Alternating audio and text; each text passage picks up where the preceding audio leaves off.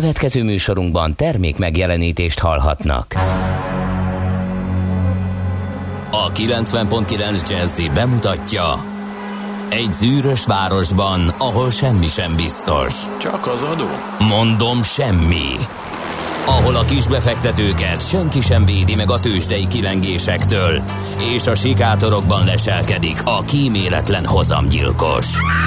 Csak négy férfi múlik a közbiztonsága. Hadnagy urak, merre vannak? A mindenre elszánt és korrumpálhatatlan alakulat vigyáz a rendre minden reggel. Ezek az állati nyomozók? Négy férfi egyeset és egy nyalóka. Ács Gábor, Gede Balázs, Kántor Endre és Mihálovics András. Az íróasztal mögül pedig Profit kapitány diktálja a tempót. Humor, emberi sorsok, közönséges bűnözők és pénz, pénz, pénz. Egy különleges ügyosztály, a Gazdasági Muppet Show minden hétköznap reggel a 90.9 Jazzin. De is figyelj, ne csak a bárányok hallgassanak. De miért? Ha nincs pénzed azért, ha megvan, akkor pedig azért. Millás reggeli. Szólunk és védünk. Szép jó reggelt kívánunk ez a Millás reggeli, tehát itt a 90.9 Jazzy Rádióban és Gede Balázsjal. És Kántor Endrével én is jó reggelt kívánok a kedves hallgatóknak. És a 0630 20 10 909 re már lehet küldeni nekünk SMS-ben, Whatsappon, Viberen üzenetet, vagy az infokukacmillásreggeli.hu-ra. Egyre többen üzentek nekünk a podcastek miatt. Van ugye változás a podcasteknek a... Igen, épp egy ilyet olvasok én igen, is. Igen, igen, igen. Whatsappon is érkezett egy. Azt írja egy kedves hallgató, hogy kedves millások, tök jó az új podcastek. Kivágva a zenék, biztos nagy munka van mögötte, és régebben úgy emlékszem, én is igényeltem ilyet. Köszönjük. Viszont rájöttem, hogy néha hiányolom a zenéiteket, tudom, van sapka, nincs sapka. Terveztek-e olyat, hogy füstszűrős és füstszűrő nélküli podcastot is feltesztek, és a user választ. Igen. Tervezünk, ez uh, havi, havi 10 ezer forintos előfizetéssel elérhető szolgáltatás nálunk, Az amikor is. összejött 10 ezer felhasználó, akkor ezt uh, azonnal meg fogjuk. Nem, a helyzet a következő, ezek ilyen um, szerzői jogi törvényváltozáshoz köthető dolgok, dolgozzunk rajta, hogy hogy lehet ezt megoldani, hogy a zenék ott is hallhatóak legyenek. Egyelőre a szöveges tartalom hallható. Igen, ez volt a gyors reagálás, Lát, ahogy a hallgató is írta, nem hiányzott ez nekünk, tehát van ezzel munka rendesen, de sokan élvezitek, dicséritek, úgyhogy a legjobb lenne igen, egy ilyen is, olyan is kétféle verzió, de ahogy azt Bandi elmondta, ezen még ügyködnünk kell.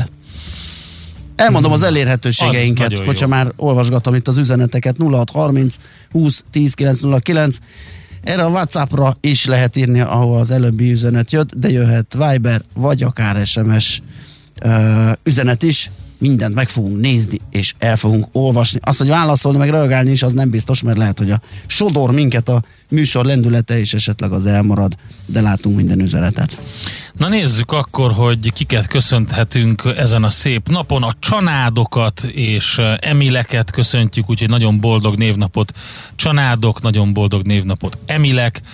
Kik vannak még? Az agrippákat ne hagyjuk ki. Bodok.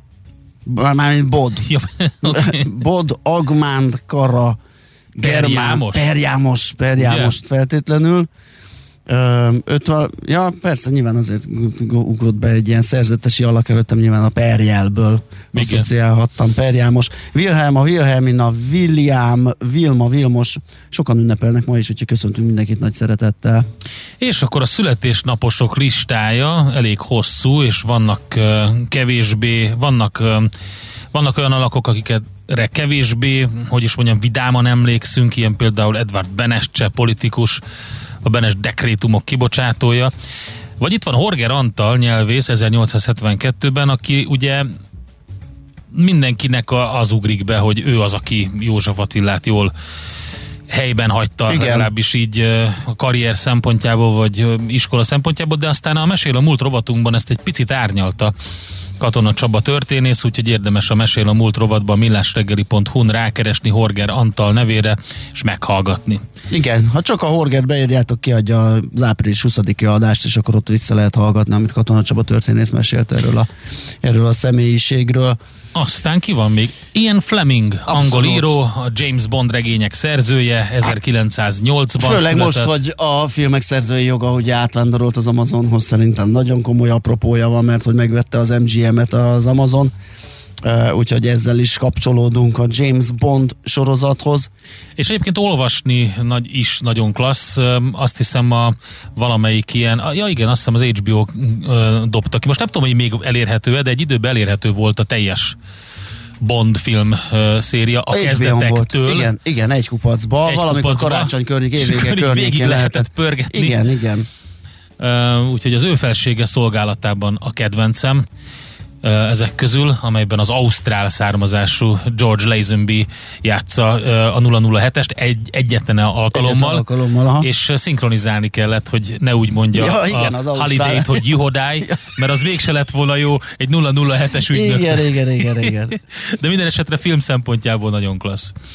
Aztán Rudolf Giuliani, amerikai politikus New York korábbi polgármestere. Ő is ünnepel Fú, ma például. Figyelj, Rudolf Giuliani annak idején ugye egy óriásit alakított, és valahogy így, hogy is mondjam így a felkerült a, a halhatatlanok közé azzal a, az egésszel, ami, ami, amit New Yorki polgármesterként Igen. csinált, és utána pedig egy nagyon komoly lejtőre. Igen.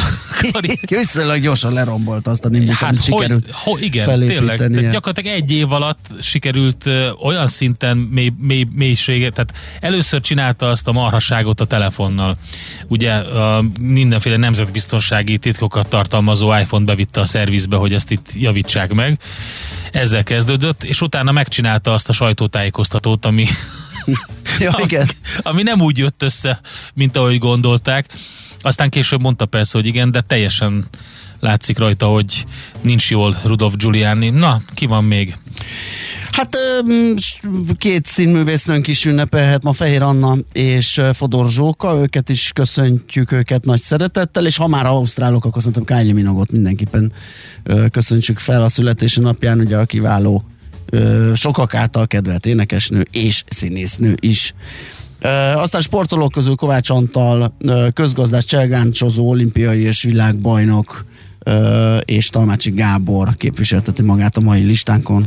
Nekik is nagyon boldog születésnapot kívánunk. És 76, 76 éves. Ö, Hú, igen. Én ebben nem megyek bele, mert tegnap éves. is elszámoltam. John Cameron Fogerty, aki a tesóival, vagy hát egy tesójával, a Tom Fogertyvel, és Doug Clifforddal, meg Stu Cookkal az egyik legismertebb zenekart alakította meg, a Creedence Clearwater Revival-t, amelynek alapvetően ő volt a zeneszerzője. Óriási újítása volt neki, hogy nagyon odafigyelt arra, hogy mi az, ami a rádióknak a lejátszásaiba hosszban befér. Tehát, hogy belőtte, hogy ez az ilyen kettő és fél, három, kicsit három percnél uh-huh. több, az, a, az az optimális, azokat fogjuk így nyomni. Persze nyilván koncerteken máshogy játszották, de alapvetően erre nagyon figyelt, hogy, hogy ezek így működjenek, de hát rengeteg, rengeteg olyan slágert köszönhetünk neki, ami hát ami meghatározta a 70-es éveket, nyugodtan mondhatjuk. és ilyen, ilyen szamizdatok is születtek, mint a, a Fortunate Son például, ami hát nincs olyan vietnámi film, amiben szerintem az hiányzik az a zene. Most nem ezt játsszuk az ő ö, születésnapjára, hanem egy másik nagy klasszikus tőle, úgyhogy következzen a Credence. Ezt a zenét a Millás reggeli saját zenei válogatásából játszottuk. Csak azt fejtettem elmondani, miért pont ezt a felvételt választottam, mert hogy ma nem csak John Fogertynek van a születésnapja, hanem Gladys Knight-nak is, aki 1944-ben született, és ezt a számot egyébként a Norman Whitfield uh, írta a Motown Recordsnek, és a Gladys Knight and the Pips-nek adták oda először, szeptemberben 1967-ben jelent meg, és utána dolgozta fel a Credence ezt, a klasszikust, úgyhogy ezért volt egy ilyen dupla kalapemelés lett volna, tehát John Fogerty és Gladys Knight előtt. Nézz is! Ne csak hallgass! millásreggeli.hu Na nézzük, mit írtak a lapok. Hát figyelj, nagyon durva dolgot találtam, semmi gazdaság, semmi politika, nem egy, egy eszretlen érdekesség, legalábbis nekem, persze lehet, hogy én vagyok a zöldfülű és nem hallottam erről, de a Telexen arról lehet olvasni, sőt, képeket és videó részletet is lehet látni egy ausztrál rendőr felvonulásról, ami arról szól, hogy a 30-as években elég népszerű volt egy, mint a Ben Hurban látható és romaiak által űzött kocsi verseny, de hárlékkal befogva, félbevágott hordó, rajta két kerék, és, és motorok, motorok voltak a lovak. Ausztrália, érte? az ország, amit nagyon szeretek. Hát ez eszméletlen. Na hát erről lehet olvasgatni például a Telexen is képeket. Nem csak a zene jó, nézegetni. hanem a kaja is, é, és a szórakozás is. Nagyon durva.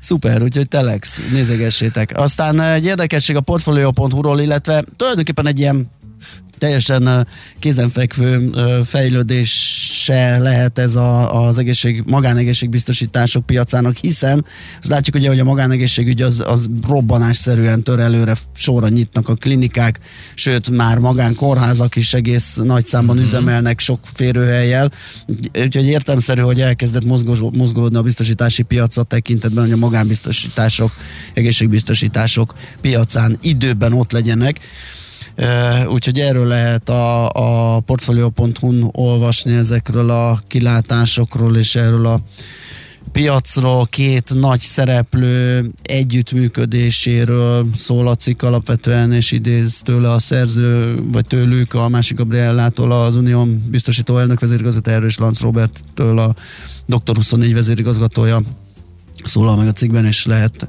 egy ilyen kis helyzetjelentést kapni, hogy hát hogy is áll ez, és mivé fejlődhet ez a piac. Na nézzük akkor, hogy a nemzetközi sajtóban mi az, ami megy. A Bloombergen jelen pillanatban egy, egy érdekes elemzés olvasható arról, hogy a németek kiterjesztik a koronavírus vakcinációt a gyerekekre is ezzel vezet most jelen pillanatban a Bloomberg, de hát nyilván rengeteg más is van, csak a vezető sztorikat mondom, és a BBC, Reuters és CNN lényegében egy szálon függő történetet dolgoz fel.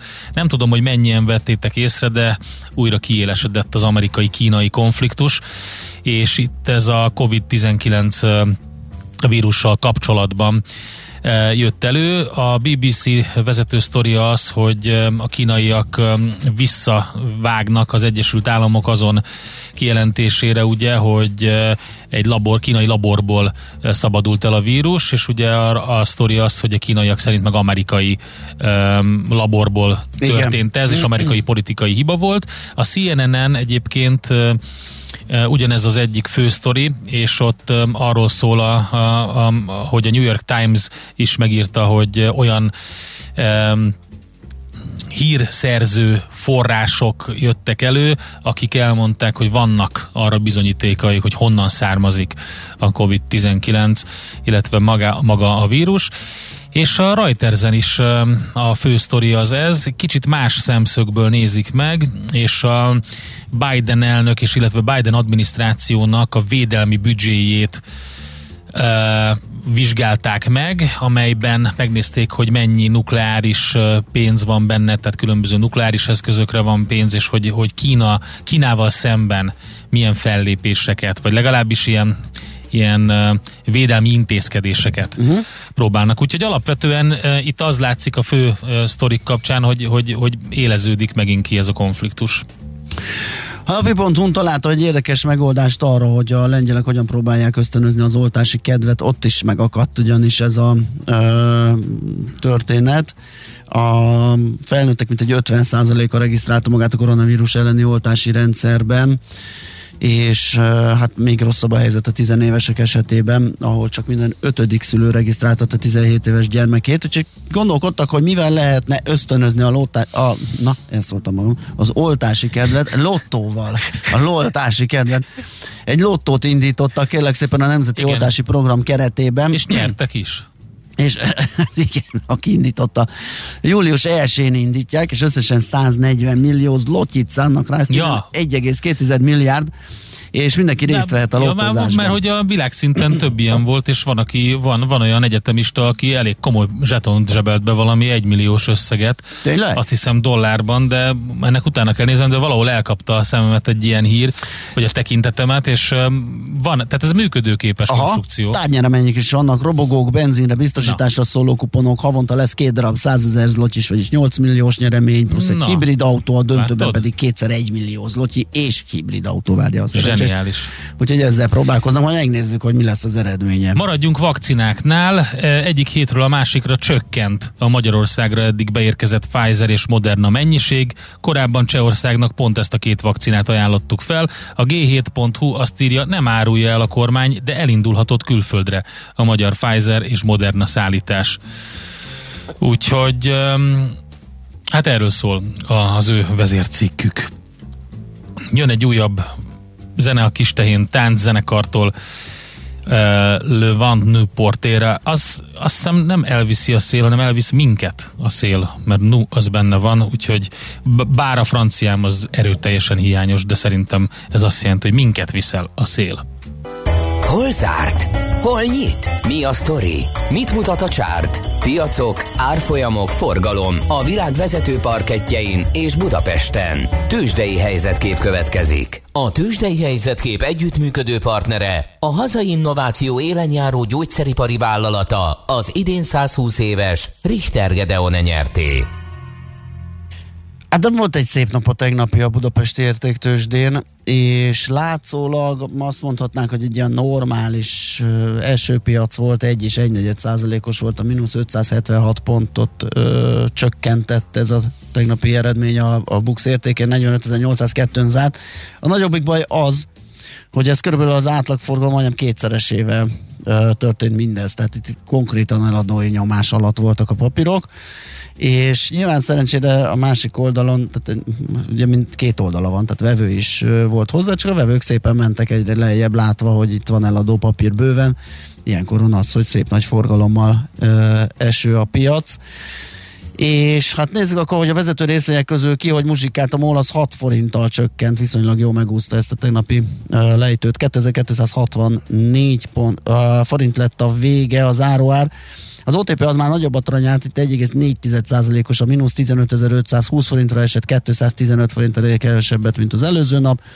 A Telekom is egész jól megúszta 4 kal 404 forintra esett, és a Richter, amit nagyon kalapáltak, a 2,5% kal 7930 forintra esett, ez 2, és, 205 forintos mínusz, és a teljes 24 milliárdból 8 milliárddal vette ki a részét, ami, ami nagy. Tehát amikor a forgalom egy negyedét a Richter adja, akkor arra azt mondhatjuk, hogy ott, ott, ott komoly aktivitás volt. Hát nézzük, hogy mi volt a tengeren túlon, ilyen, ilyen erőlködés, azt lehet mondani.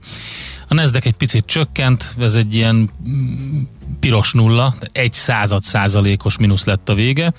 A Dow 0,4 százalékos plusszal zárt, az S&P pedig 0,1 százalékos plusszal. De hogyha kiveszünk egy pár papírt, akkor azt látjuk, hogy azért voltak itt. Bocsánat, még az indexeknél, mert az így érdekes, amit mondasz, ezt Igen? most néztem meg ezt a sormintát, mert ugye jött egy jó munkanélküliségi Igen. adat, tehát a konzervatívabb papírokat tömörítő konzervatív indexek, Dow Jones S&P tudott emelkedni, viszont a tíz éves kötvényről olvastam, hogy megint ment fel a hozama, ott meg ugye ilyen árazási problémából a technológia kapott ezek szerint. Igen, nem sokkal ment füles. fel, 1,61 század százalék most, ez 4 század százalékos plusz, de ott már az a lényeg, hogy mennyire, hogy megy fel vagy igen, le. Tehát igen, pici zöld van benne, akkor rögtön eljön persze, ez a, a hangulat. Úgyhogy igazából azt lehet mondani, hogy, hogy vannak olyan papírok, amik nagyon jól szerepeltek. Ilyen például a GE 7% fölötti plusszal, vagy a Ford szintén 7% fölötti plusszal, a Boeing majdnem 4%-os plusszal, a General Motors 2,8%-kal. Hát ugye ezek, amiket mondtál, az ilyen klasszikus részvények. Az Under Armour is egyébként jó volt 3% fölött.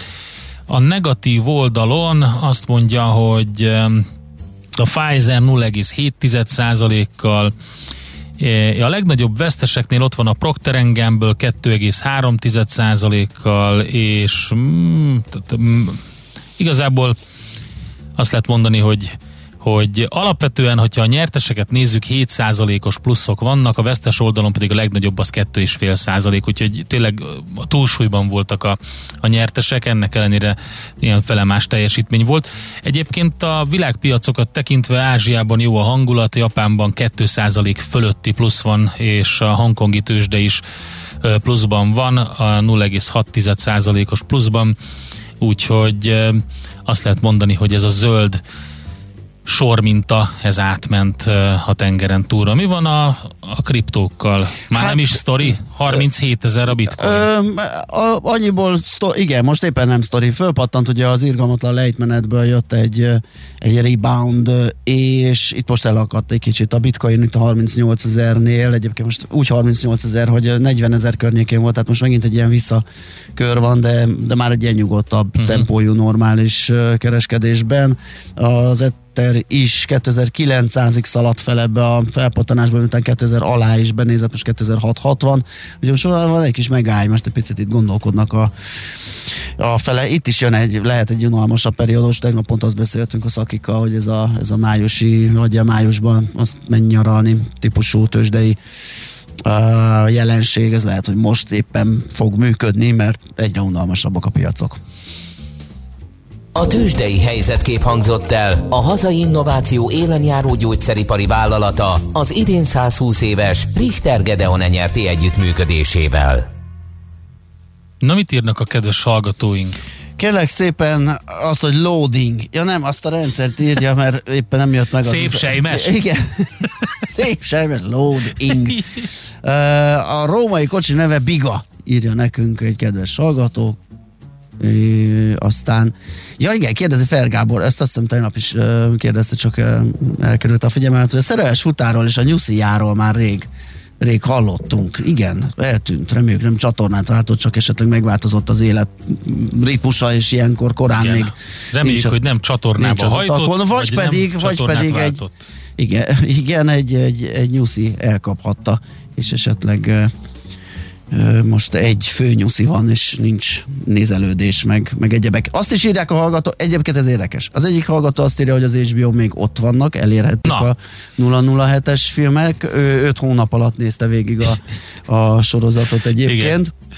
És nagyon tetszett neki, hogy érdekes, hogy a, a politikai vagy társadalmi szempontból ö, egy ilyen visszafogottság, óvatossággal kezelték a Szovjetuniót a hidegháború idején. Mindig volt egy karakter, aki pozitív képben tüntette fel Igen. a Szovjetuniót, vagy tompította más karakterek. Hát az nem a vezetés, hanem az emberek. Igen, igen, igen. vagy pedig valaki, a, aki nem olyan magasan van a, a ranglétrán, de úgy egy, ő egy normális szovjet. És ugyanez, ugyanez szembe köszönt uh, Pierce Brosnannel is egy részben a kínai ügynökkel dolgozott együtt, mert hogy az valahol ott a, a Hongkong visszakerülésekor uh-huh. történik a, a sztori, vagy akkor forgatták legalábbis, és ott meg, ott meg ez van.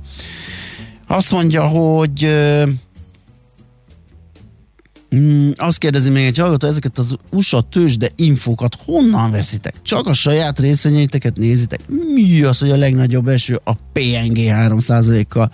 Csak az Okta is 10%-ot esett, például ennek így semmi értelme, mert nulla hírértéke van annak, amit mondtok az USA piacokról, és még félrevezető. Honnan? Is. Hát a, a legnagyobb e, esőket abban a sorrendben állítja össze a legtöbb ilyen nem százalékos arányban van összeállítva, hanem először volumenben és százalékos arányban a legnagyobb piacmozgató és legnagyobb veszteséget felhalmozó. Például a CNN Business oldalán, hogyha végignézed, akkor látod, hogy a nyertesek, vesztesek hogy vannak. Meg hát nyilván vannak olyan, olyan extrém, ilyen, nem tudom, most hirtelen rákattintottam, most viszonylag jól megúszta a napot, ilyen Consumer Automotive Finance uh-huh. nem egy nagy cég, 3 0,037 dollárról esett 0,008-ot, ez 18 százalék, tehát ez valami pinksites akármi. Tehát mindig ezek vezetik, ott vannak az igazán nagy mozgások, csak hát mi próbálunk olyan papírokkal Egyébként és az S&P 500-asban jegyzett papírokat Igen. veszik általában sorban, és ott nézik meg akár volumenben, akár százalékos arányban, hogy mi történt.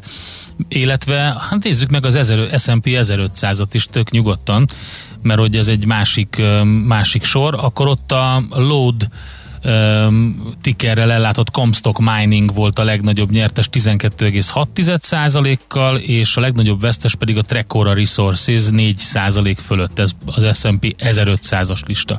Tehát általában az S&P 500-asból nézik, nem pedig a, az összes piacra bevezetett értékpapírt vizsgálják meg. Úgyhogy onnan, onnan, onnan vesszük. Jó, várjál, csak is van, volt ott az előbb egy nagyon fontos üzenet. De már a Schmidt Andinak át Igen, kell igen, adnia. igen, át kell adni, de várjál, várjál. Igen, Gézu írta neki, hogy a kisfia Kara ma névnapos. Sok boldogságot kíván neki, és persze mi is innen az éteren Kara? keresztül. Kara. Igen. Ja, tényleg van ilyen, hogy Kara, Kara és Karád. Nagyon Igen. boldog névnapot, boldog Kara. Névnapot és uh, akkor jön Schmidt Andi a hírekkel, mert ő már egyébként Lionel Richie-t énekel, de most jön a hírekkel, elmondja ezeket, és akkor utána jövünk vissza mi. Nézd a Millás reggeli adásait élőben a millásreggeli.hu oldalon. Millás, Millás reggeli, a vizuális rádió műsor. Műsorunkban termék megjelenítést hallhattak. Aranyköpés a Millás reggeliben. Mindenre van egy idézetünk. Ez megspórolja az eredeti gondolatokat. De nem mind arany, ami fényli. Lehet kedvező körülmények közt gyémánt is. Aranyköpések. Minden hétköznap reggel fél kilenckor a Millás reggeliben. Az aranyköpés támogatója, a Mondimonc ékszerek forgalmazója, a 10 éves Óramű Kft. Mondimonc. Gyémánt és színes drága kőékszerek. Reklám Szerda esténként 8 órakor megnyitjuk a presszót itt a 90.9 Jazzin. Ebben a presszóban érdekes emberek adják egymásnak a kilincset egy közvetlen beszélgetésre. A presszó barisztája Szemere Katalin. Kíváncsi kérdező, izgalmas válaszok itt a 90.9 Jazzin. Szerda esténként 8 órától. Ismétlés vasárnap délután 6 órakor. A Presszó beszélgetések otthonos hangulatáért köszönet a harmadik kerületi Waterfront Citynek. Vásárold meg jelentős kedvezménnyel új lakásod a Waterfront Cityben, és költöz már idén. Részletek a weboldalon vfcity.hu A reggeli rohanásban könnyű szemtől szembe kerülni egy túl szépnek tűnő ajánlattal.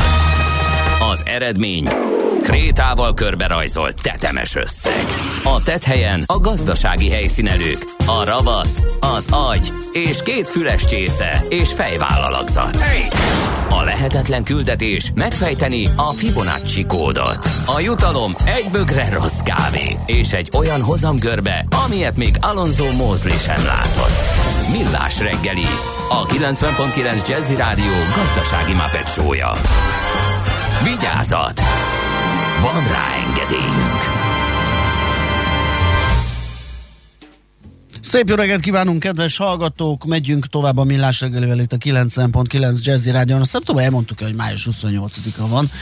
Péntek ráadásul, az hét utolsó napja, és 48 pontosan most látott az óra. Itt van Kántor Endre. És Gede Balázs és 0630 20 10 909 SMS, WhatsApp és Viber számunk ez. Kaptunk útinformációkat, úgyhogy szerintem azokat veszük most előre. Budapest legfrissebb közlekedési hírei, itt a 90.9 jazz az egyik arról szól, hogy M7-es Balaton felé 46 kilométernél lényegében 10 km per óra, óra a tempó sorban állós kettes alapjárat. Aztán az M3-as nullás után belső sávban BMW rottyant le, írja nekünk a kedves hallgató, és volt itt még valami, azt mondja, hogy az ülői az ülői kőbánya körülbelül 30 perc, ez a log KP, az talán logisztikai központ, az uh-huh. van ilyen? Kőbánya, kb. 30 perc, szokásos tolakodás, torlódásos menet a gyömrőin, de túl lehet élni. Ezt kaptuk, azt hiszem ennyi, ami útinformáció. Balesettel kapcsolatos infót nem láttam, az útinform is csak erős forgalomról számol be azon a szakaszon, amit a hallgató írt, és a különböző forgalomkorlátozások miatt nehezebb közlekedni Budapesten, de balesetről eddig nem érkezett info. Budapest, Budapest, te csodás! Hírek, információk, érdekességek, események Budapestről és környékéről. Na hát itt van ez az első uh, hír. Um, ugye megy már egy ideje a Velencei Önkormányzat és a Gomi Kft. között ez a vita. És Mi most beszámoltunk tűnik, erről, ugye? Igen, Körbekerítették ott azt igen. a strandnak a területét, amit ők üzemeltethetnek, de nem az övék. Az a helyzet, hogy azonnali hatállyal felmondta a Velencei Önkormányzat a szerződését a strand mentén lévő korzó üzemeltetőjével, jelent meg a település honlapján. A Gomi Kft-nek hosszas vitája volt az önkormányzattal, különösen azután ugye, hogy a Szabadstrand köré kerítést húzott, mondván, hogy így tudja könnyebben karban tartani a területet. E, és e, felmerült, hogy a Velencén kívülieknek fizetőssé válna a partszakasz. Ezt márciusban kezdték, és akkor kirobbant egy vita. Ez e, eléggé komoly viharokat vertett a lakók és, a, és a, az önkormányzat oldalán is lehetett sok mindent olvasni. Minden esetre az van, hogy hát most megnézték azt, hogy a Gomi Kft. mennyire tett eleget a szerződésben foglalt kötelezettségeinek, és hát találtak olyasmiket, amik nem voltak megfelelőek, például a cég engedély nélkül húzott fel épületeket, az önkormányzat szerint ugyanúgy építette meg a kerítést, eközben viszont el is hanyagolta a területet, amelynek karbantartásáért nagyjából havi nettó 3 millió forintot kapott az önkormányzat. Ugye ezt már megbeszéltük, hogy hát lényegében ez az egész terület, a stranddal, meg mindennel, meg az épülettel havi 3 millió forintért az egy elég érdekes. Mondhatni azt, hogy egy jó, jó üzlet. Igen, annak tűnik mindenképp. É, hát minden esetre most ez van, hogy uh, most felmondták soron kívül, úgyhogy egyelőre nem lehet tudni, hogy mi a következő lépés, mert a, ugye volt vita a nagy óriás kerékkel kapcsolatban is, amikor azt oda a korzónak az áruház felüli oldalán lévő parkoló mellé rakták a füves területre, de most megint elkezdték építeni ezt a játszó, játszóteret, ugye, tehát ezt a vidám parkot. Ott az ugye, hogy engedélyük se volt, nem is volt, igen, is volt, mert igen. valami feltöltött és, uh, Igen, és ott a másik talajú. oldalra megint elkezdték építeni, hmm. felépíteni ezt a vidám parkot. A kerítés még egyelőre áll, úgyhogy nem lehet tudni, hogy mi történik. Minden esetre a Gerhard Ákos vezette önkormányzat nagyon lassan és nehézkesen tud lépni ezekben a dolgokban, úgyhogy szerintem ennek a nagyon gyors megoldása nem lesz. Minden esetre most úgy tűnik, hogy a strandot továbbra is uh-huh. fogja tudni használni bárki. A, egy info a hajózásról a Dunán, a Duna fővárosi szakaszán közszolgáltatásban végzett menetrendi hajóközlekedés nem lesz az idén. Ezt erősítette meg a Telexnek Bola Tibor, a BKV vezérigazgatója, és hozzátette azt is, hogy a koronavírus járvány a BKV-t is érintette nyilván forráshiányos a cég, a BKK és a főváros is, ezeket tudjuk. E, azt viszont nem így összegszerűen, hogy a, a közszolgáltatásban végzett menetrendi hajóközlekedés alapból évi 300-500 millió plusz költséggel jár. Tehát, hogy egybevételek nem fedélzik ennek a működtetését, úgyhogy úgy döntött a BKV, hogy az idén ezt a pénzt inkább az alaptevékenységre, buszokra, villamosokra költik. Menjünk is tovább szerintem, ja. mert nagyon fontos témánk jön. Megnézzük, hogy mi történik ezzel a fehér orosz történettel. Egy diktátor leckészteti az impotens Európát, tette fel a kérdést a szerkesztő úr. Hm. Erre próbálunk választ adni. Nekünk a Gellért hegy a Himalája. A Millás reggeli fővárossal és környékével foglalkozó robata hangzott el.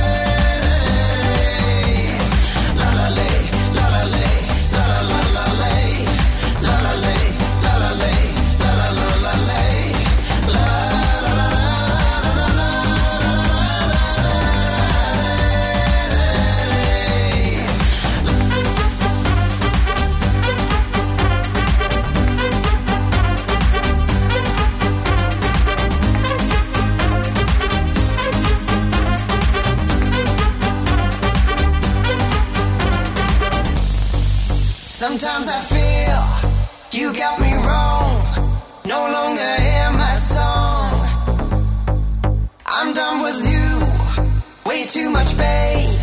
You cause in vain. Don't be so square. This world is round. We've lost what we have found. No patience left. I'm tired of games. My soul's in flames. Dunes of tepid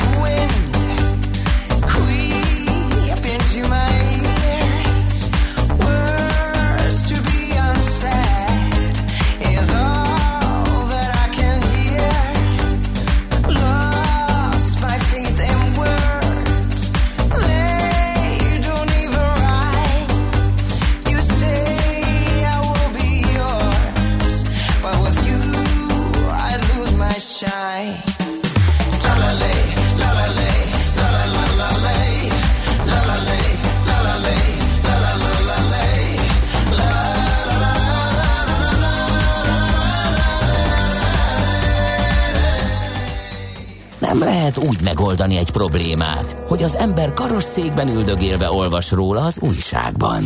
Millás reggeli. Nem múlhat el hét anélkül, hogy valamiféle geopolitikai, külpolitikai balhéba ne futnánk bele.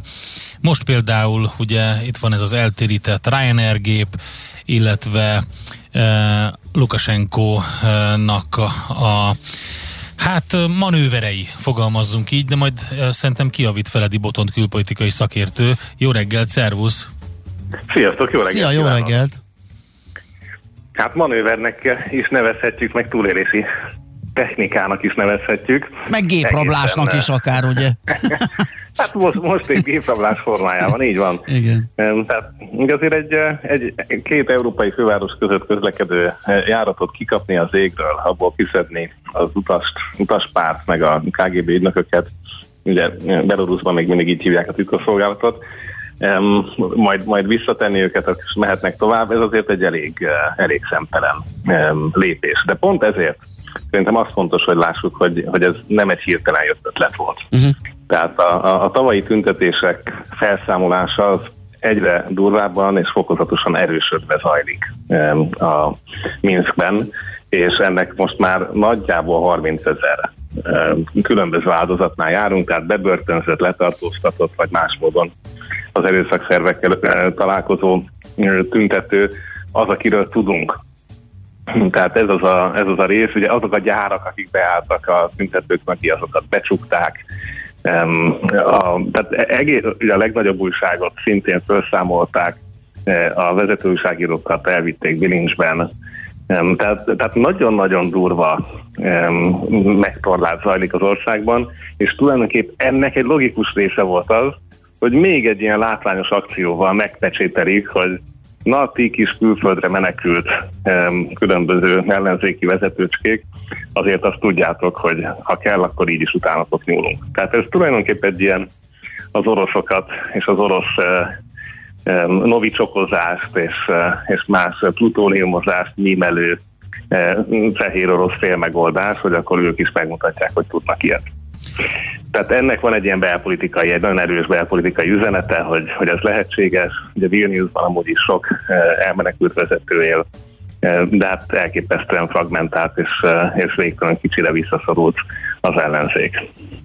Okay, Az de ugye látszik, hogy az oroszok például ö, támogatják ezeket a mozgásokat. Most csak ennek az ügynek a kapcsán ö, lehetett érzékelni, ugye, hogy, hogy rögtön, rögtön ö, ö, nyilatkozatok jöttek, hogy mindenki higgadjon le, mert ilyenre volt már példa, ez nem egy, nem egy rendkívüli és föltőre rugaszkodott eset.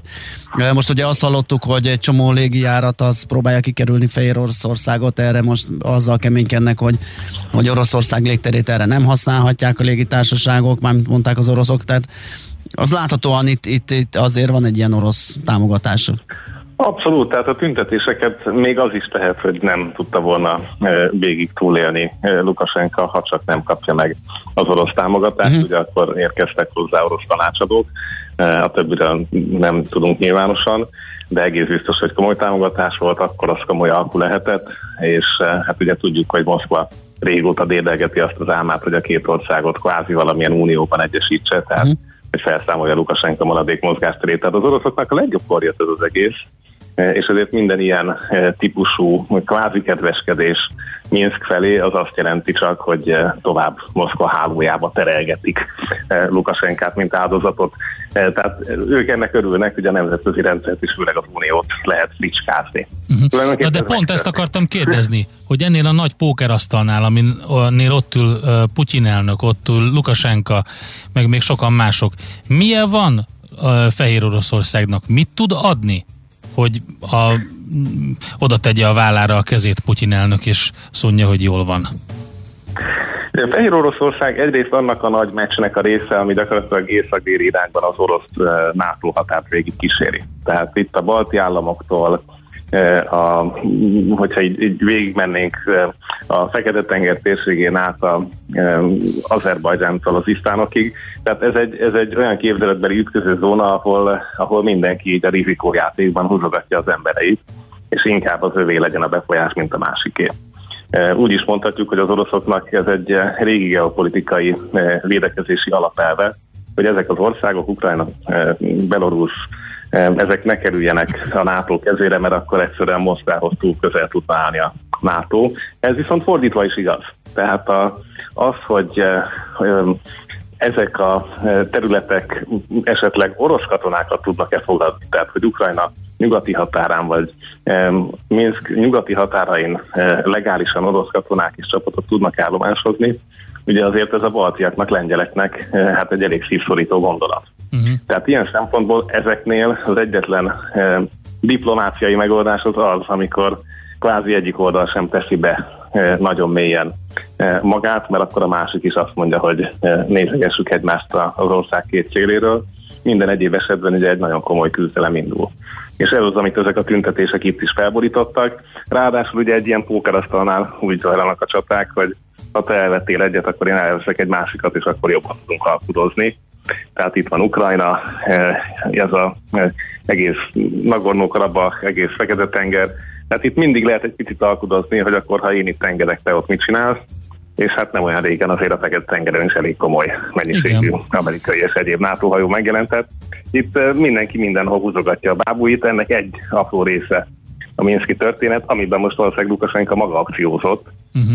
de ez egy látványos és komoly fricska pláne, hogyha most egy picit a mi oldalunkról nézzük. Hát ezt akartam kérdezni. Soha nem volt ilyen erős az Európai Unió. Hát még a külügyminiszter úr is megdicsérte az egységes és gyors európai fellépést, és támogatásáról biztosította az Európai Uniót, és elítélte ezt az egész ügyet. Igen, eh, érdekes módon ugye a szankció kérdésekben azért Magyarország is mindig eh, benne van, szerencsére az unió egysége ezeken a területeken az oroszokkal most éppen Minszkel szemben is működik.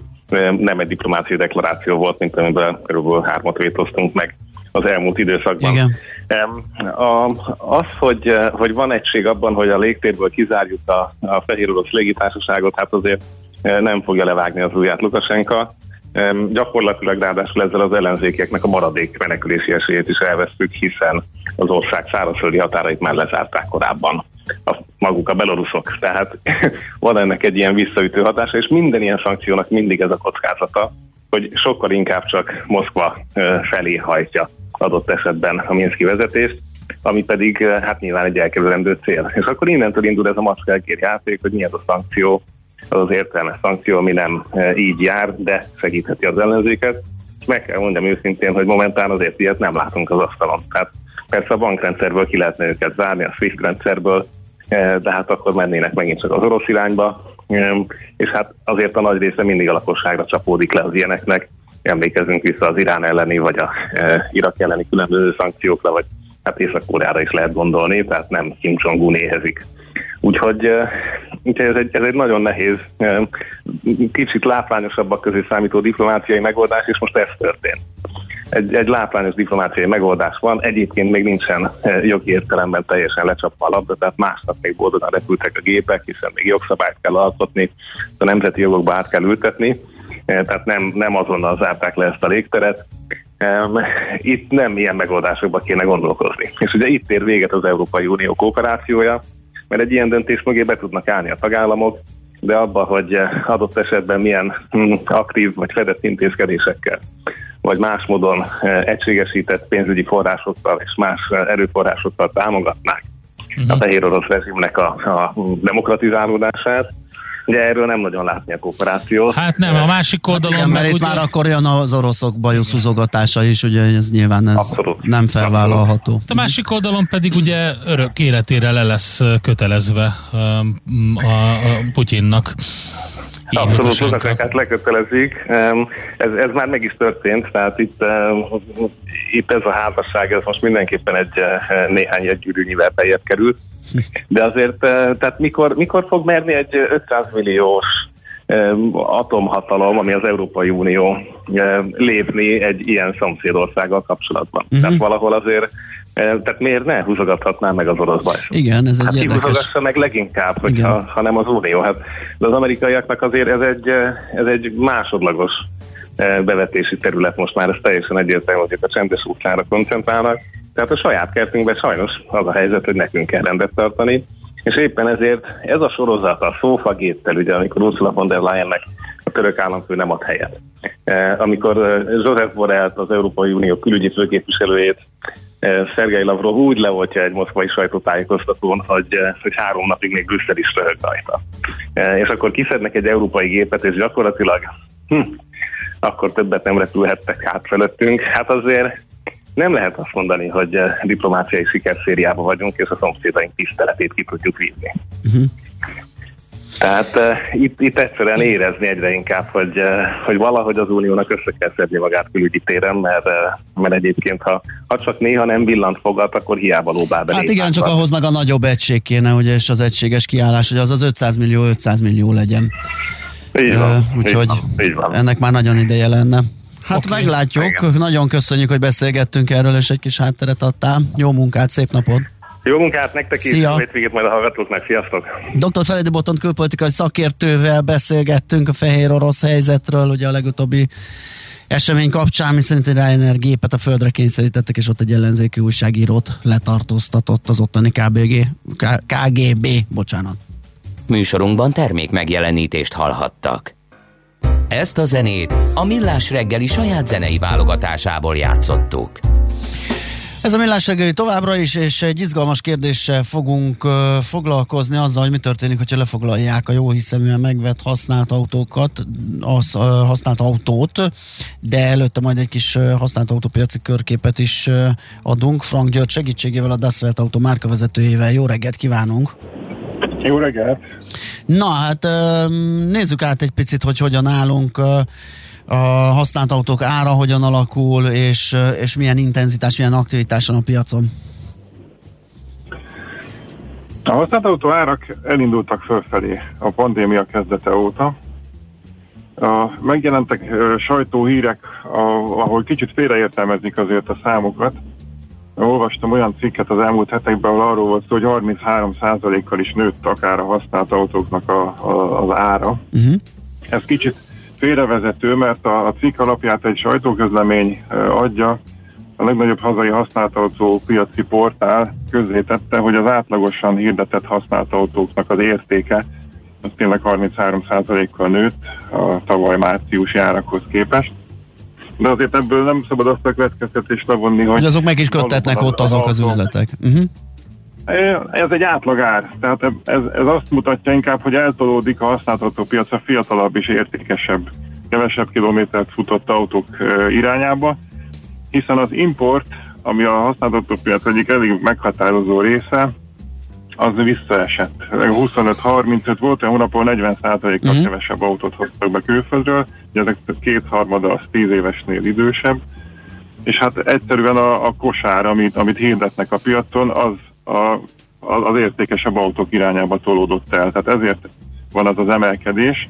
A valós ö, emelkedés is van azért, tehát reál értékben tényleg tapasztalható az, hogy ami régen mondjuk 3 millió forint érkelt el, azt most 3 millió 3 ér is el lehet adni, de e, így a kereskedő társakkal, meg a saját tapasztalataink szerint egy 10-12 százaléknál nem volt jelentősebb ez, a, ez az árnövekedés, de hát tény az, hogy valamennyi drágábbak lettek a használt autók a pandémia miatt. Aha, de minden, minden típus, tehát az egész öregeket is uh, keresik?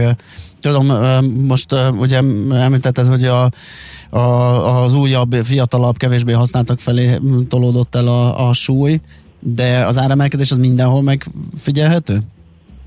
Igen, hát az idősebbeknél azért, mert ugye kevesebb van belőle, Aha. tehát ott is egyfajta keresleti piac van. A fiatalabb autóknál pedig azért, mert az új autó árak eléggé elszöktek. Ennek sokféle oka van, hogy miért volt áremelkedés az új autók piacán. De tény az, hogy a pandémia az eléggé megrázta az autógyárakat, ha még most sem tudnak annyi autót gyártani, Igen. mint amennyit terveztek, vagy amennyit szeretnének. Ezért nyilván nem fognak akciózni, és ezek az emelkedő új autóárak, ezek a fiatal autók árát így Húzza magával. Aha. Tehát ezért van az, hogy nagyjából a piac minden szegmensében van ez a 10-12 százalékos árnövekedés. Hát, hogyha árnövekedés van, és keresleti piac, akkor bizony a bűnszövetkezetek is beindulnak, és a lopások is egyre gyakoribbak. Így van.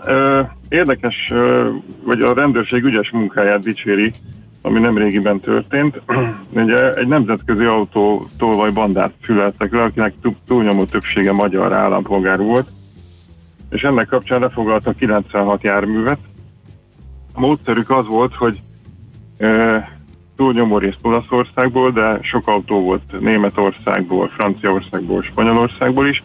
Ezeket az autókat elkezdték, ö, tehát ott leasingbe vettek, vagy kölcsönbe vettek autókat, és ezeket hamis papírokkal eladták itt magyar ö, tulajdonosoknak, mintha gondolom hamisított szerződésekkel, meg uh-huh. talán valami alvásztám átütések is. Hát akkor még el se kellett lopni, ez tök jól működött. És, és nem volt körözve az autó, igen, tehát a, az autó körözése az abban a pillanatban, amikor megköttetett itt Magyarországon a, a, az üzlet, akkor még nem, nem volt élő. És ö, néhány ügyféltől, hát jó hiszemű vevőtől így viszik el a, a rendőrség az autót, hogy később lesz, veszi észre ugye a, a, az olasz-spanyol leasing cég, hogy az autó már nincs meg, nem fizetik utána a részleteket sem, beadják a körözést, és hát mire végigfut a rendszeren, addigra már itt Magyarországon az új gazdájánál magyar rendszámban megy az autó. Na és itt- itt jön a legizgalmasabb a kérdés, hogy amikor. Veszek egy, egy használt autót, és gőzöm nincs, hogy honnan ered, vagy, vagy mi, a, mi a háttere, és egyszer csak kopogtatnak, és elviszik? Hát körülbelül igen. És akkor ez történik, bejelentkezik egy nyomozó, hogy az autót val kapcsolatban lenne egy ügyintézni való, jelenjen meg a kulcsaival, meg a papírjaival a rendőrségen. Ha ezt magától nem teszi meg, akkor pedig egy-két napon belül kimennek és, és elviszik a kocsit. Fú, ez nagyon kemény. Mi történik ilyenkor a jó hiszemű tulajdonossal, akinek gőze nem volt arról, hogy mit vesz? Hát ö, itt igazából lehet szerencsés kimenetele is az ügynek, hogyha egy kereskedésnél vette, egy, egy, egy, egy rendesen a használt autó forgalmazásából élő hivatalos kereskedésnél, akkor ott kártalaníthatják őt. De hogyha közvetlenül a, a lopósoktól veszi, hát ott már nem pereskedhet az autóval kapcsolatban, tehát ott akkor futhat a pénze után. Mert mi történik az autóval? Az autót visszaszolgáltatják a jogos tulajdonosnak. Aha. Hát az visszakerül Olaszországba, Németországba, ahonnan éppen lopták. Itt a, a kárunkat, a kérdés az, hogy az eladón hogyan tudjuk behajtani. Hogyha ha perelhető, ha van vagyona, akkor, akkor van esélyünk, hogy visszakapjuk, ha nincs, akkor sajnos bottal üthetjük a Fú, pénznyomát. ez kemény. Egy hallgató már írja is, és bennem is ez fordult meg, hogy hogy lehet ezt kivédeni, hogy a hatósági eredetvizsga az nem deríti ezt ki, hogy mi a háttér? Hát elvileg akkor még nincs körözés alatt a kocsi. Tehát az csak Hát ennyit amikor tud, hogy megnézik, hogy... eredetvizsga Aha. Megnézik, hogy nincs átütve az alvásztám az autónak, és ha az nincs átütve, akkor, akkor elvileg nincsen vele gond. Itt, a, a, amit túl vevőként megtehetünk, a legnagyobb védelem az, hogy megnézzük, hogy hol veszünk autót. Uh-huh. Hiszen azért jellemző módon ezeket a, a, a, az autókat ö, olyan helyeken árulják, ahol nem nagyon látszik a pénz a kereskedésben. Tehát ö, jó, hogyha az emberbe egy piros lámpa kigyullad, hogyha nagyon olcsón árulnak egy autót, egy murvás, drótkerítéses kereskedésben, egy konténerből, hiszen látszik, hogy ott, ott nem igen van vagyon magába a kereskedésbe fektetve. Igen. Egész más körülmények vannak mondjuk egy, egy, egy, egy kereskedésben. Hát igen, mennyire leinformálható a cég, igen, mennyire leinformálható a cég, mi a háttere, igen. Mióta működik, igen. Tehát, hogy ezt megtehetjük mi, hogy, hogy megnézzük, hogy hol veszünk autót, és olyan helyen vagyunk, ahol látjuk, hogy régóta foglalkoznak ezzel, és van pénz. Világos. Még egy utolsó kérdés, egy hallgató feszegeti azt, hogy mi van, hogyha hitelre vesszük meg ezt a bizonyos lopott autót. Ő abban reménykedik, hogy a bank károsul. Én azt gondolnám, hogy valahogy mindig az, aki a végén van. A végé, aki a végén van, igen, a bank általában ilyen... A bank adott egy hitelt, őt parolni. aztán nagyon nem érdekli, gondolom, hogy mi történik ott mögötte, meg a fedezettel, azt vissza kell fizetni. Így van. Hát ez kemény történet. Nagyon köszönjük, hogy beszélgettünk erről, és felhívtuk a figyelmet, hogy körültekintően vásároljunk, mert ez egy fontos kérdés, és nagy bajba kerülhet az, aki esetleg nem így jár el. Köszönjük még egyszer, jó munkát, szép napot! Nektek is. Szervusz. Szervusz. Frank Györgyel a Dasselt autó márka vezetőjével beszélgettünk a használt autópiacról. Mi a pénteki konklúzió a hét legfontosabb eseményeinek és adatainak tükrében? Zárjuk a pozikat és pihenjünk rá a hétvégére. Milyen események hatnak a piacra a hétfői nyitásban? Devizák, részvények, tőke és árupiacok. Heti események és jövő heti felkészülés. Értékpercek. A millás reggeli treasury rovata következik. Hát van itt egy csomó minden, amire érdemes figyelni, meg ami volt. Kosztelnik Roxana van itt velünk, az OTP Global Markets üzletkötője. Szervusz! Jó reggelt, szia. Szia, jó reggelt! Kezdjük talán a saját uh, portánkkal, itt az MNB kamadöntő ülése zajlott a héten, és talán az az üzenet uh, fontos, ami onnan kiszivárgott, felszálltak a héják, uh, kamatemelési várakozások, forint, árfolyam alakulás, mi a helyzet, mi történt itt? Igen, mindenképp azt mondhatjuk, hogy hazai fronton a hét legfontosabb eseménye az MNB kamat döntő ülése volt. Igaz, hogy nem tartogatott nagyobb meglepetést maga az ülés, sem az irányadó kamatráta, sem a kamatfolyosó nem változott a várakozásoknak megfelelően, azonban az ülést követő közleményt már annál inkább fokozott érdeklődés övezte, ugyanis Virág Barnabás az MNB alelnöke múlt hét hétfőn nyilatkozatában kijelentette, hogy a, a gazdaság teljes újranyitásával új szakaszba lép a monetáris politika, és a rövid kamatokat a jegybank proaktívan fogja alkalmazni annak érdekében, hogy a rövid távú inflációs kockázatokat kezelje, illetve azt is hozzátette, hogy ez az új szakasz több lépésből fog állni, és adatvezérelt folyamat lesz. Márci, ami fontos még, hogy március óta egyértelműen nőttek a felfelé mutató inflációs kockázatok, ezért a júniusi inflációs jelentés különösen nagy jelentőséggel fog bírni. Annak fényében dönthetik majd el, hogy szükség van-e kamatemelésre, vagy sem, illetve ha igen, akkor mekkora mértékűre. Úgyhogy a júniusi kamat döntő ülés fog, lesz annál inkább fókuszban majd, illetve a későbbiekben a válságkezelő eszközök mhm. vezetése kerülhetnek, viszont a kötvényvásárlási programot valószínűleg megtarthatják annak érdekében, hogy a hosszú hozamokat továbbra is alacsonyan tartják, tartsák. A bejelentés követő napokban az látszott, hogy a forint jelentős erőre kapott, és az euróval szemben ugye fokozatosan erősödött a 347-es szint közelébe, azt nem tudta áttörni, a kamat döntés előtt viszont már egy korrekciós szakasz indult meg, illetve utána is, és így 351 felé emelkedett az euróforint árfolyama, majd onnan szépen megint egy visszaereszkedést láthatunk.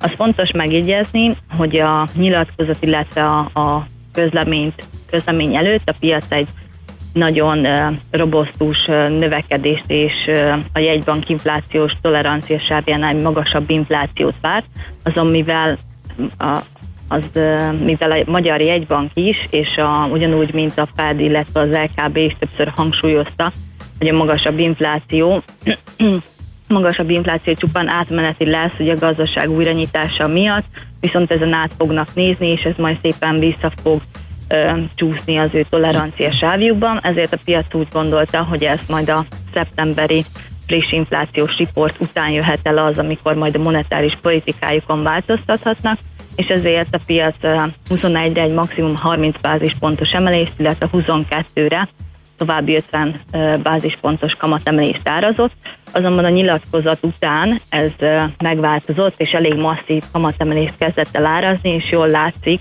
hogy jelenleg a piacon már három hóra, három hónapra árazza a 30 bázispontos emelést, illetve 6 órai végig 60 bázispontos emeléssel számolnak. E, mit, mit jelentett ez a, a forintra továbbiakban? Tehát um, lehet arra számítani, hogy itt a 350 környékén, 350-es árcentrummal itt egy ilyen oldalazgatás kezdődik, hol alákukkant, hol fölé? Ja. Um, én azt gondolnám, hogy a következő kamadöntő ülésig valószínűleg kevésbé heves mozgások uh-huh. lesznek, amennyiben nemzetközi hírek nem fogják, nem gyakorolnak negatív hatást a forintra, illetve a, a dollár nem fog jelentősebben erősödni, és ott a Fed ugye szintén nem változtatja meg a, a nézetét abban, hogy az inflációt viszont elismeri úgy, hogy, hogy nem csak átmenetileg lesz egy magas számuk, hanem, hanem tartósabban, és akkor ők is előrébb hozhatják a kamatemelést, akkor egy erősebb szintű euróforint árfolyamra számíthatunk, illetve a további mozgását pedig azt határozza meg, hogy júniusban, illetve a továbbiakban is milyen kamatemeléssel, milyen kamatemelést hajthat végre esetleg az MNB, és a piac mit áraz előre. Mert ha ez összhangban van, akkor nem láthatunk majd nagyobb mozgást, viszont ha nagyobbat emelle, mint amit a piac vár, akkor ugye erősödhet a forint, illetve ha egy kicsit csalódást kelt, már kevesebb, kisebbet emel, vagy nem emel, akkor pedig elindulhat felfelé egy korrekciós szakasz szintén. Uh-huh. Hogyha már említetted Amerikát, akkor arra is nézzünk rá egy kicsit, ugye nyilván az inflációt is befolyásoló tényező a növekedés és a fogyasztói bizalom, uh, és, és ezen keresztül aztán az euró-dollár alakulása is ezeknek a lenyomata. Ott mi a helyzet? Így van, ugye a héten érkezett amerikai GDP adat, az évesített negyedév per negyedév alapú GDP 6,4%-kal növekedett az első negyedévben, igaz enyhén alul múlt a 6,5%-os várakozást, azonban még ez mindig egy nagyon erős növekedésnek jelenthető ki. Illetve a másik fontos adat, ami megjelent a héten, az a fogyasztói bizalmi index volt. A korábbi növekedések után májusban visszaesést mutatott, viszont a vártnál kisebb mértékben csökkent. Ennek a csökkenés hátterében szintén a növekvő inflációs félelmek húzódnak, amelyek a következő hónapokban ö, akár visszavethetik majd a kiadásokat, viszont vélhetően ez azért a, a jelenlegi negyedévet nem fogja zavarni, és a pandémia alatt a lakosság jelentős mértékű megtakarítást halmozott fel, amit várhatóan a nyitás után ugye nagyobb mértékű fogyasztásra fogja fordítani, ez rövid távon ugye megnyomhatja a, az inflációt majd. Hosszabb távon viszont kérdés, hogy majd az emelkedő árak visszavetik-e majd a fogyasztást, és ez alátámasztja majd a Fed várakozásait, hogy az extrém magas infláció pusztán átmeneti lesz. A háztartásokról elmondható még, hogy javuló tendenciákat látnak a jelenlegi munkaerőpiacon, azonban már kicsit borúsabbak a kilátásaik a jövőt illetően, illetve a bérnövekedést vonatkozóan is. Uh-huh. Oké, okay, még egy fél percben röviden mire számítunk a jövő héten, mire kell figyelni? A jövő héten az eurózónából a legfontosabb adat az inflációs adat jön, emellett feldolgozóipari adatok és munkanélküliségi rát érkezik, a tengeren túlról szintén feldolgozói szolgáltatóipari adatok érkeznek majd, és csütörtökön ugye munkaerőpiaci adat lesz majd a legfontosabb adata a tengeren túlról. Oké, okay, Roxy, nagyon köszönjük, jó munkát, szép napot, aztán szép Köszönöm, hétvégét nektek. neked. Szia, szia! Nektek is, sziasztok! Kosztánik Roxánával, az OTP Global Markets üzletkötőjével néztük meg, hogy mi történt a héten, és mire számítunk a következőn. A hét legfontosabb eseményei és jövő heti felkészülés, értékpercek, a millás reggeli treasury robata hangzott el. Foglalkozunk még autóértékesítésekkel, mert hamarosan az Autóval Szenyerté vezérigazgatójával Ormosi Gáborral beszélgettünk. Egy üzenet, vagy kettő erejéig térünk vissza erre a használt autó dologra. Mert Van sok üzenet, igen. Egy kedves hallgató ezt a banki dolgot firtatja, azt mondja, hogy de a törzskönyv a banknál van, ergo a kocsi a bank tulajdonon a, a, a hitel lejáratáig. Nem, azért van nála, hogy ne tud eladni. És egy másik hallgató pedig azt írja, hogy fedezett múlásnál általában egy összegben kell a hitelt visszafizetni. Ez az általános, ettől nyilván el lehet térni szerződés. Van jogilag is észrevétel. Na, na, nézzük. Jogászvilág.hu cikkbe van linkelve, hogy uh, alaptétel a polgári jogban, hogy kereskedelmi forgalomban akkor is tulajdont szerzel, ha az eladó nem volt tulajdonos. Uh-huh és gyors kereséssel nem talált a hallgatónk olyan kivételt, hogy kivéve, ha az áru lopott. Tehát ugye ez elvileg ez nincs is benne. De az a lényeg, hogy ők annó úgy tanulták, hogy akkor is. Hát igen, ezt meg lehetne fordítani, hogy én a jó hiszemű vásárló megtartom a kocsit, és amit ugye az előbb az interjúban hallottunk, azt az, annak az ellenértékét, aztán hajtsák be a, a tolvajon vagy a zsiványon, és akkor azt adják oda a, a kocsi eredeti tulajdonosának. Uh-huh. Ugye ez, ez egy fordított dolog, Igen. tehát valahol mindenképp azon múlik a dolog sikere, hogy, vagy a kimenetele, hogy az elkövetőtől be lehet hajtani a, a, a Hát nyilván, hogyha nincs meg az elkövető, akkor ez nehéz. Hát akkor nehéz, meg akkor is, hogyha már elpattintotta a pénzt. Igen, akkor uh-huh. is nehéz, de fú, nagyon érdekes szituáció. Lényeg a lényeg, hogy hogy Legjobb lehet, hogy érdemes egy büntetőjogást rögtön felhívni, mm. abban a pillanatban, hogy igen, van egy ilyen, igen, és igen. akkor ő nem, nem rögtön a kulcsot beszolgáltatni, bár nem tudom, én nem ajánlok senkinek ilyen, nehogy véletlenül azt mondják, hogy a rádióban azt mondta, hogy Hát meg ez ne. kérdés a te döntése, de vagy jönnek golyóálló mellé, hát, és jönnek, kérik a kulcsot, akkor, akkor az nem úgy van, hogy a, én ezt ugye, nem adom. Ez nem ez hangzott el, hanem az, hogy először felszólítanak, hogy jelenjen igen, meg. Igen, igen. Na mindegy, nagyon érdekes. Hát a legjobb elkerülni, amennyiben tudjuk, hogy nagyon hát, körültekintően kell járni. Igen. Hírek jönnek Schmidt Andival, utána pedig jövünk vissza, folytatjuk a millás reggelit.